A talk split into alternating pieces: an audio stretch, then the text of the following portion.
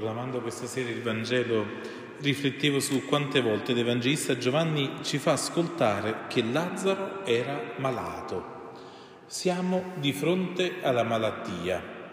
Cos'è la malattia se non in qualche modo l'assenza o l'interrompersi nella nostra vita dello stato di salute? Chi è malato non sta in salute e viceversa.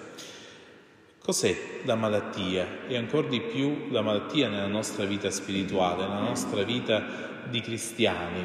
È il renderci conto che non siamo in perfetta salute, che c'è qualcosa che non funziona, che c'è qualche valore sballato, che c'è qualcosa da aggiustare. Il Vangelo eh, tende a sottolineare quindi che Lazzaro era malato e la malattia ci può portare, come dice Gesù, ai suoi discepoli, dice questa malattia non è per la morte, perché ci sono tante malattie che ci fanno morire, non solo quella della salute fisica, eh, ci sono anche tanti corpi che sembrano in una salute perfetta e, e poi eh, a un certo punto smettono di vivere. C'è qualcosa nella nostra vita che ci porta a non vivere bene e abbiamo bisogno di riconoscerlo Tante volte abbiamo ascoltato Lazzaro era malato, avrebbe potuto dire tutte le volte Lazzaro di Betania, Lazzaro l'amico di Gesù, il fratello di Marta e di Maria, eppure prende questa configurazione Lazzaro come il malato.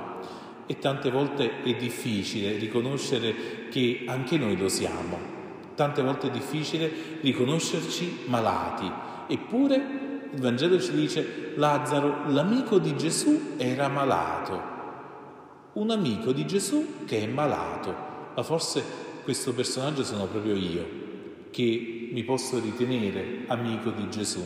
Ancora il Vangelo dirà Lazzaro, colui che era amato da Gesù. E chissà quante volte abbiamo fatto anche questa esperienza, proprio oltre i nostri limiti, le nostre povertà, i nostri peccati, siamo stati amati dal Signore. Casomai nella nostra vita abbiamo avuto quei momenti di lucidità per riconoscere come il Signore ci stava amando, come il Signore c'era veramente vicino. Eppure questo non significa che siamo in perfetta salute. Eppure Lazzaro era malato.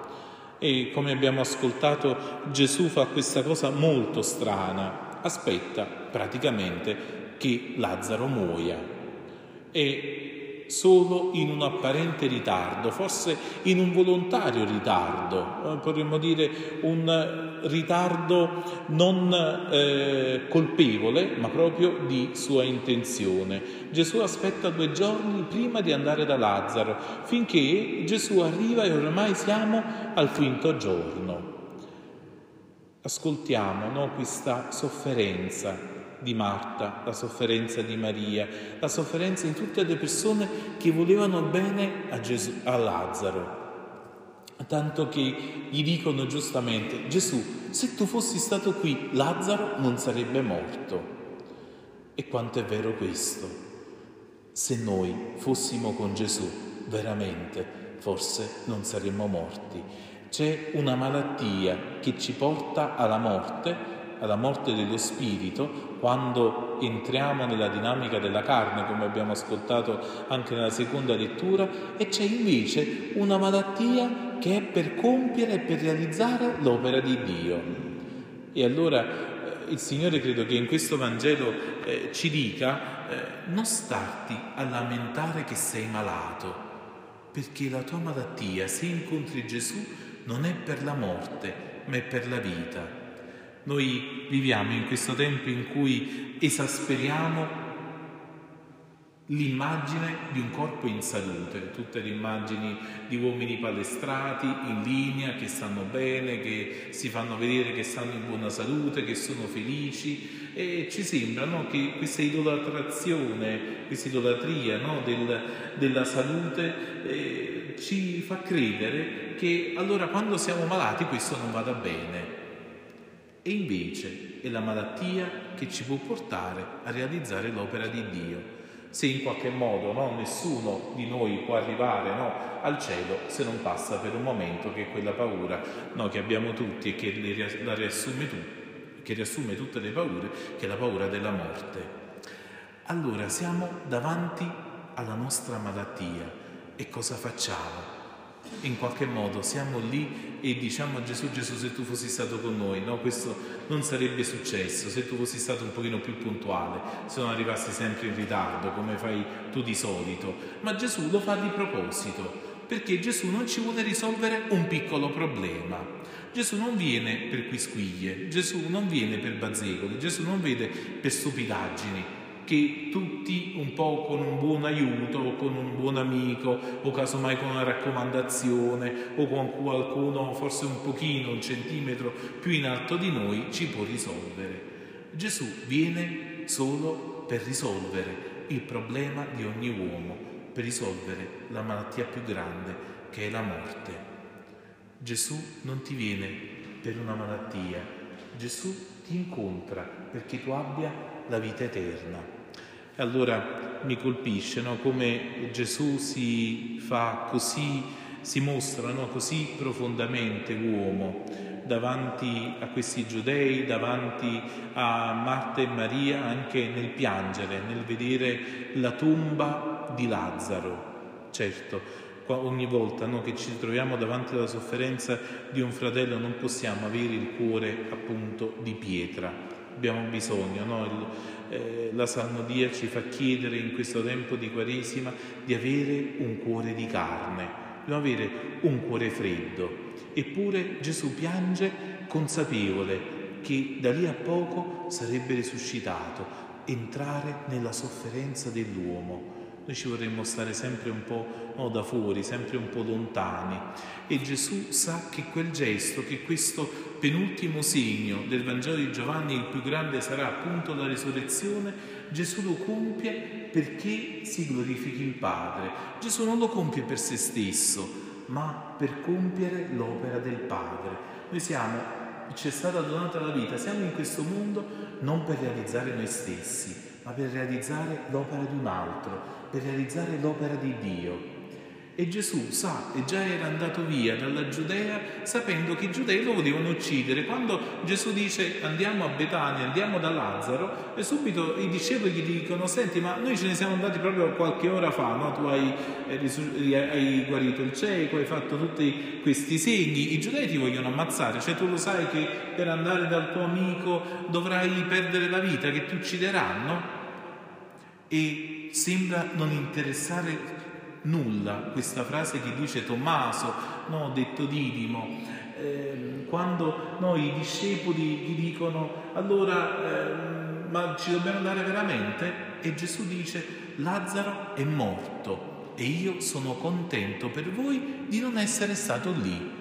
Dice ah, è contento, ci sembra un po' strano no? che Gesù sia contento che Lazzaro sia morto, sono contento di essere lì, ci immaginare, vabbè, così non lo hanno ammazzato, affinché voi crediate. E aggiunge, ma andiamo da lui. E Tommaso, che è il gemello, forse il gemello stesso del Signore, cosa dice?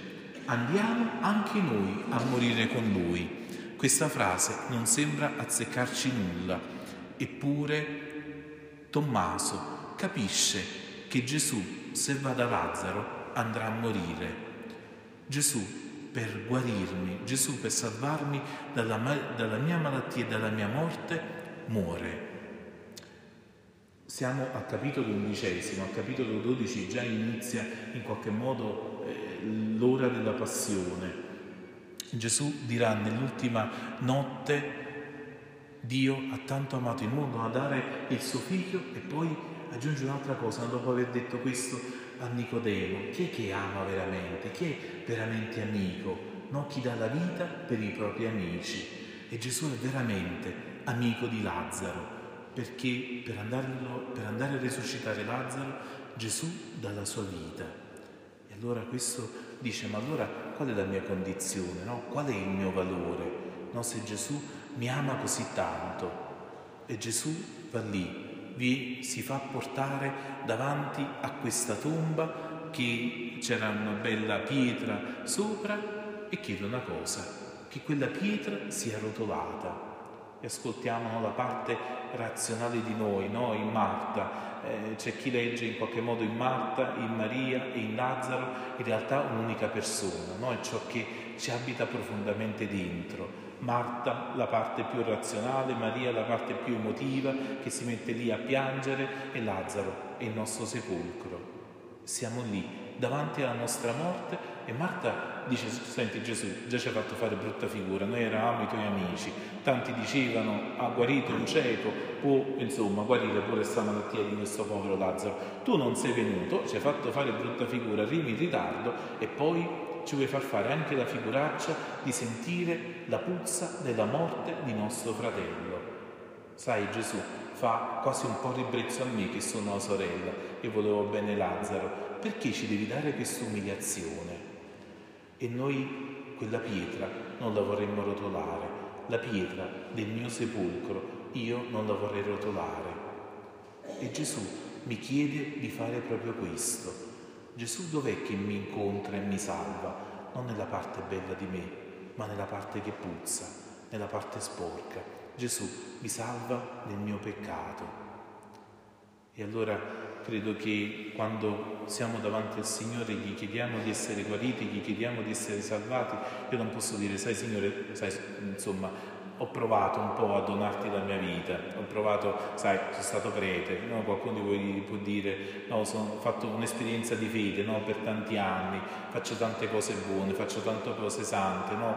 eh, provo a ascoltare la parola ogni settimana, provo ad accogliere, provo a nutrirmi dell'Eucaristia, sembra che al Signore questo interessi poco. Cosa gli interessa di noi? Cosa viene a salvare? Non la parte bella, ma la parte che puzza. E allora davanti a questo sepolcro il Signore ci chiede di fidarci, di srotolare via la nostra pietra, quel sepolcro che forse l'abbiamo fatto diventare anche un albergo a 5 stelle, dove ormai ci siamo un po' comodi, dove è vero, c'è un po' di puzza, però insomma ci mettiamo il deodorante, ci mettiamo, è un, è un po' una carcere, però con le sbarre d'oro. E ci mettiamo anche tutti i comfort, ci mettiamo anche un po' di domotica, ci mettiamo anche qualcosa no, che ci faccia stare tutti belli e tranquilli e stiamo bene. Invece no, il Signore ci vuole tirar fuori da lì, questo è il segno della Pasqua. E allora Gesù, dopo che è stata srotolata via la pietra, ringrazia il Padre per quel gesto e poi dice a Lazzaro, Lazzaro vieni fuori. Questo invito questa sera il Signore lo dice a te, vieni fuori, vieni fuori dal tuo sepolcro, vieni fuori dalla parte peggiore di te, che nessuno si prende. Tante volte abbiamo paura che neanche il Signore voglia, invece no, il Signore viene proprio lì, Lui non ha paura di questo e ci fa uscire fuori con le nostre belle. E questo Lazzaro che ha i piedi legati eppure riesce ad abbozzare un po' no, il, questo, eh, questi primi passi, no? immaginare quasi un po' come il bambino che esce dal grembo della mamma e inizia un po' a gattonare, ancora sembrano i piedi legati, le mani legate, forse ancora deve imparare nuovamente a vedere, deve imparare nuovamente a saper toccare, deve imparare nuovamente a camminare sulle strade giuste. Il Signore ci invita a fare questo. E allora quello che vi invito a fare no, in questa settimana che ci separa dalla settimana santa è proprio di riprendere questi tre Vangeli battesimali che venivano consegnati ai catecumeni prima di ricevere la notte di Pasqua il battesimo, quasi come se ogni catecumeno prima di rinnovare le promesse battesimali potesse dire sì è vero Signore, io sono quella samaritana che avevo imbrogliato la mia vita affettiva in tanti mariti, che ho ceduto tante volte all'idolatria. Signore, tu sei venuto e mi hai dato un'acqua nuova e mi hai liberato. Sì è vero Signore, io ero quel cieco nato, non ci vedevo, stavo nel buio, stavo nella notte, non avevo capito niente della mia vita, ora che ti ho incontrato ci vedo.